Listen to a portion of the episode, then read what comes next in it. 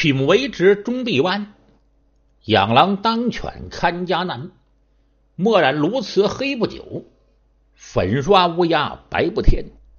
灭见黄连终清苦，强摘的瓜果不能甜。好事还得善人做，哪有凡人做神仙？咱们书接上回，上回也说咱们正说到。莫迪老先生到了魏国，和魏惠王一提，说庞涓有个师兄叫孙膑，才学颇广。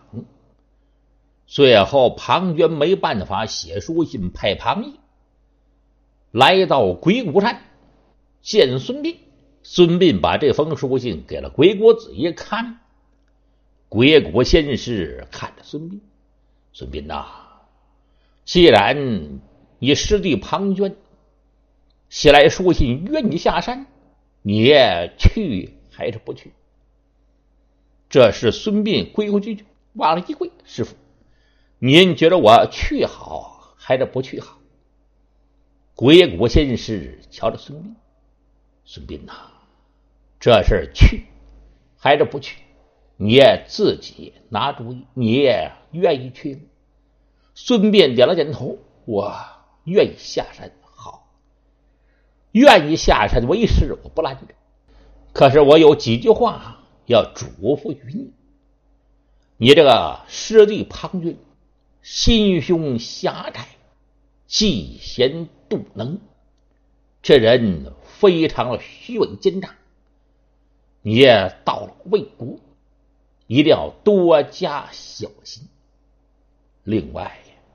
真要是碰到了什么困难，鬼国子老先生往旁边那看了看，发现那净瓶里边插着一朵银叶花。什么叫银叶花呀？银叶花也就是菊花。老先生瞧着孙膑，你看这朵银叶花，这银叶花开在秋天，迎风傲雪。不畏严寒，越是天冷，越是严寒。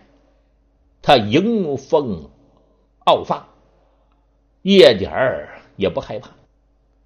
这为人呢，要向着菊花相似。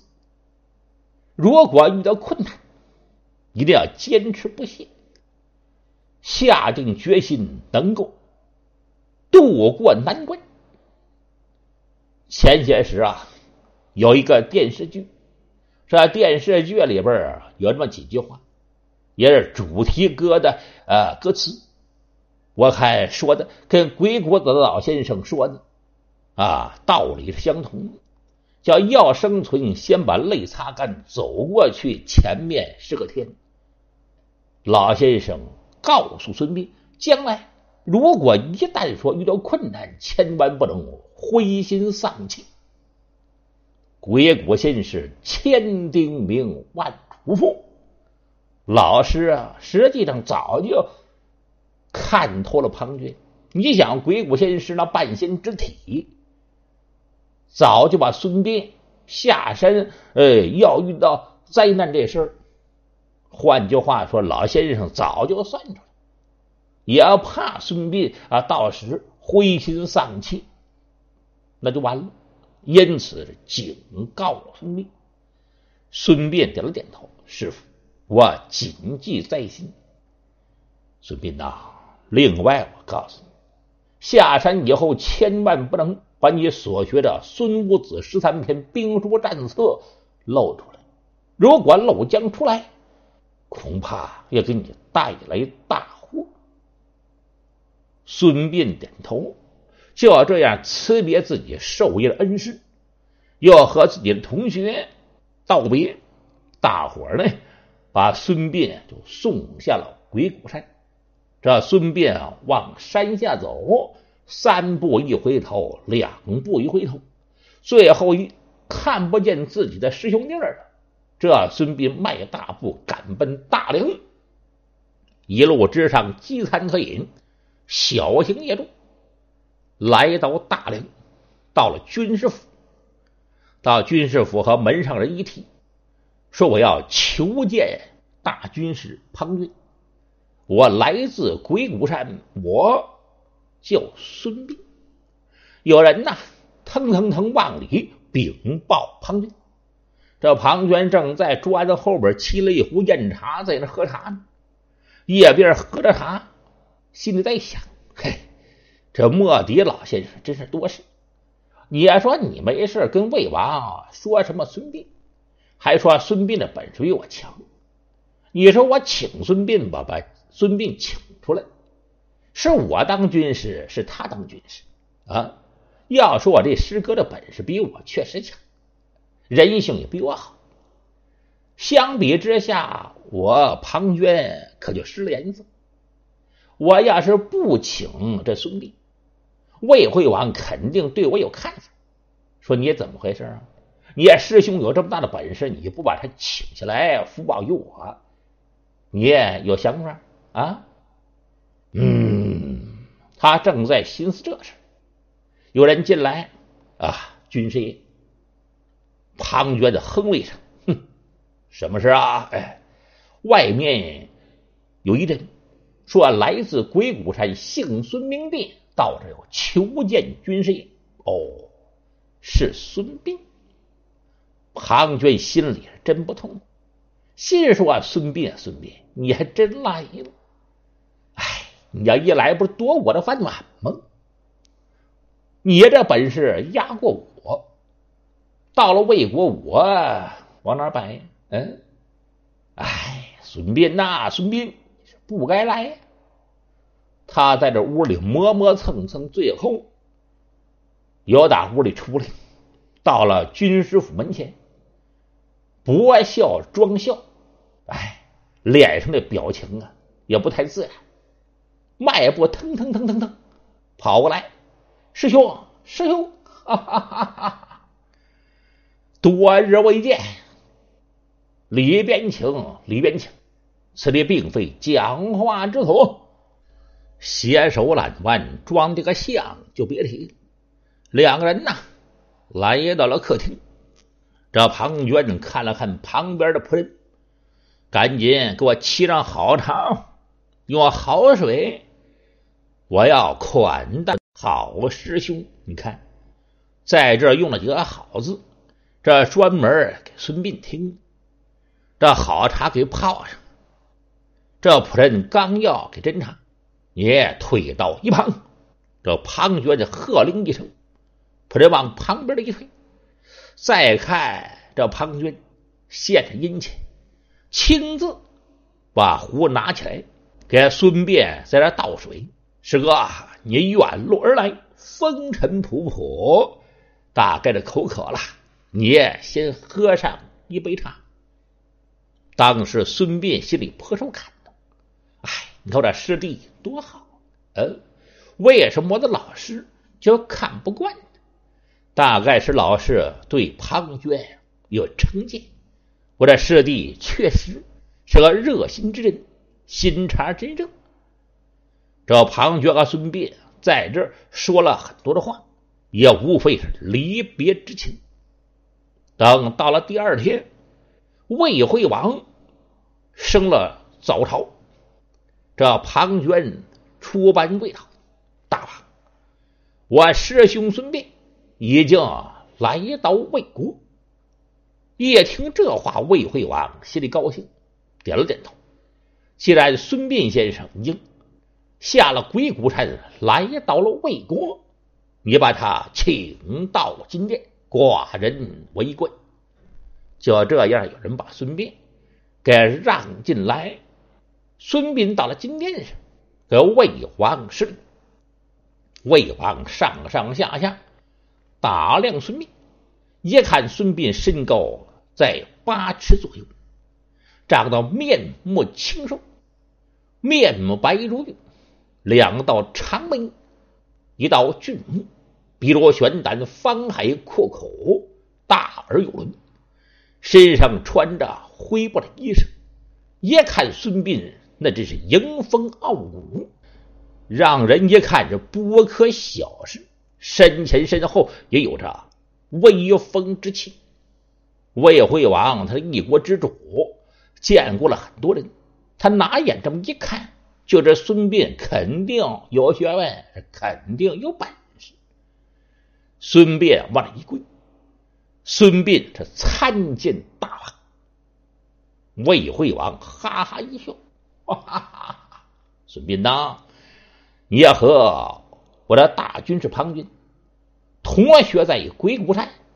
鬼谷子的门下，要这样的话，我加封你为副军师。你也想，这副军师仅次于庞军。魏惠王他是这么想：既然你孙膑有本事，我加封你显官，你就帮着我治理魏国。将来我成其霸业，我是为了留住人才。因此是高官相许。可是这话刚说出来，这庞涓扑通一下，旁边跪倒：“大王不可！”嗯，这庞涓这个举动，满朝文武、众官僚、九卿四相、十三科道、五府六部、六里兵刑工，大伙儿全都一愣，包括魏惠王也一愣。他瞧了瞧庞涓，孙膑心里边也是一愣。魏惠王心想：怎么回事？我加封你师兄为副军师，你也不高兴。就要听庞涓说：“大王，要说您加封我师哥为副军师，我庞涓心里啊不落忍。要是我师哥，那比我辈分大，另外我师哥的本事也比我强，让我当军师。”让我师哥当副军师，说实话，心里边不落忍呢。我想，我师哥刚刚来到魏国，寸功未立，寸草未得。他如果当了副军师，有人呐也不服。我看这么办吧，等以后我师哥立了功劳，就把他封为大军师，我为副军师。您看好还是不好？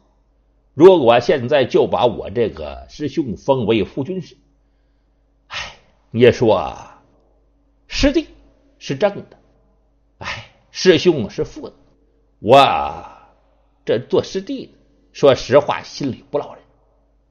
当时魏惠王听至此，分析了分析，心想：这庞涓说的也不无道理。真是，就听人家这么一说，孙膑有本事，我到这咔不拉碴就封一个副军师，满朝文武大概多位不服。庞涓在旁边接着说：“倒不如先把我师兄封为客卿，让他在魏国待着，以后啊，真是立了功劳，再加封显官不迟。”就这样，魏惠王点头，孙客卿听封。我封你为客卿，暂居魏国。孙膑是跪倒磕头，就这样，孙膑就在魏国做了客卿。做客卿以后，这庞涓这个殷勤就别提了，整天里就和孙膑在军师府里是高谈阔论，谈这切国之事，哎，让孙膑是说点看法。那孙膑说出来有理有据，嗯，分析的非常透彻。庞涓心想：这孙膑的本事比我胜强万倍，天天是美酒喝着，哎，哥俩就这样互相的盘桓。一日两，两日三，这孙膑呐，来到了魏国的大梁，有酒，魏国也没什么事孙膑也没立什么功，魏惠王一想，我管孙膑其人，乃是大才，我就应该加封他的官职。可是我的大军师庞涓。说要等他师兄立功，立功得到什么时候？如果再等下去，这孙膑如果变了心肠，他等不及了，投奔他国。多有不便。嗯，魏惠王想着想着，有了主意。这一天呐，这魏惠王啊，就把庞涓叫到跟前，说明天呢，咱们呢在教军场演练军队，让你的师兄孙膑也去。这庞涓不知魏惠王什么意思，因为操演军队这事儿也是经常。就这样，庞涓和孙膑一说，两个人到了第二天一起来到了教军场。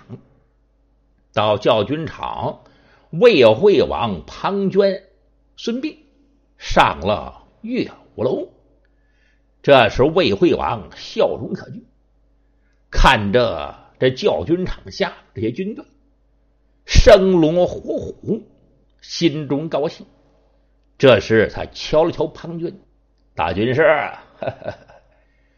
今天的操演人马，你给我摆上一座大阵，让我观赏一观，你看如何？庞涓一想，哈，这摆阵，那可是我的强项。我和鬼谷先师学的阵法颇多。像什么一字长蛇阵、二龙出水阵、天地三才阵、四门兜底阵、五虎群羊阵、六定六甲阵、七星八卦阵、八门金锁阵、九子连环阵、十面埋伏阵，嘿，这又有何难？这是庞涓点头，大王，我下去迅速就摆。也再看庞涓，由打乐舞楼上下。噔噔噔噔，上了将台，上将台以后，把这旗子一挥，这军队哇呜，军队调动颇为凄凉。时间不大，就摆下了一座大阵，这是军容整齐。魏惠王在上边看，嗯，那魏惠王也不是傻子，哎。对排兵布阵、斗隐埋伏、攻杀战守也有所了解。他看着挺整齐，军队士气高昂。他就问旁边的孙膑：“孙先生，你看你师弟庞涓摆的阵好还是不好？”孙膑点头：“要说我师弟摆的阵确实好。嗯，既然这阵摆的好，这阵叫做什么名字？”孙先生微含一笑：“要说师弟摆这座阵，叫做四门兜底阵。”魏惠王点头：“那这座阵有什么奥妙之处？”要说这座阵奥妙无穷。如果说有人打这个南面，你看没有，在碉斗之上，只要我师弟。把红旗一举，那就说明南面有敌人来攻，军队东面、西面、北面的军队就往南方上。为什么举红旗呢？这红旗是南方丙丁火。如果说北面来了敌人，在碉斗之上把这黑旗一挥，这黑旗代表北方。北方人归水，这是东西南的军队就奔北方。假如说东方来了敌人，轻骑一挥，东方加勇，乃是轻骑。哎，这座阵呢，奥妙不穷。嗯，魏惠王点了点头。那这座阵能不能破呀？孙膑一笑。说这阵也能破，这阵的关键所在，您看见刁斗没有？只要把那刁斗给他打破了，刁斗人失去指挥，这军队就好似无头苍蝇相仿，失去了方向，此阵可破。魏惠王听完了，点了点头，心想：孙克清说的真有道理。既然孙膑能说，那孙膑能不能摆阵呢？我呀也让他下着乐舞楼摆上一座大阵，我魏惠王我亲自一观。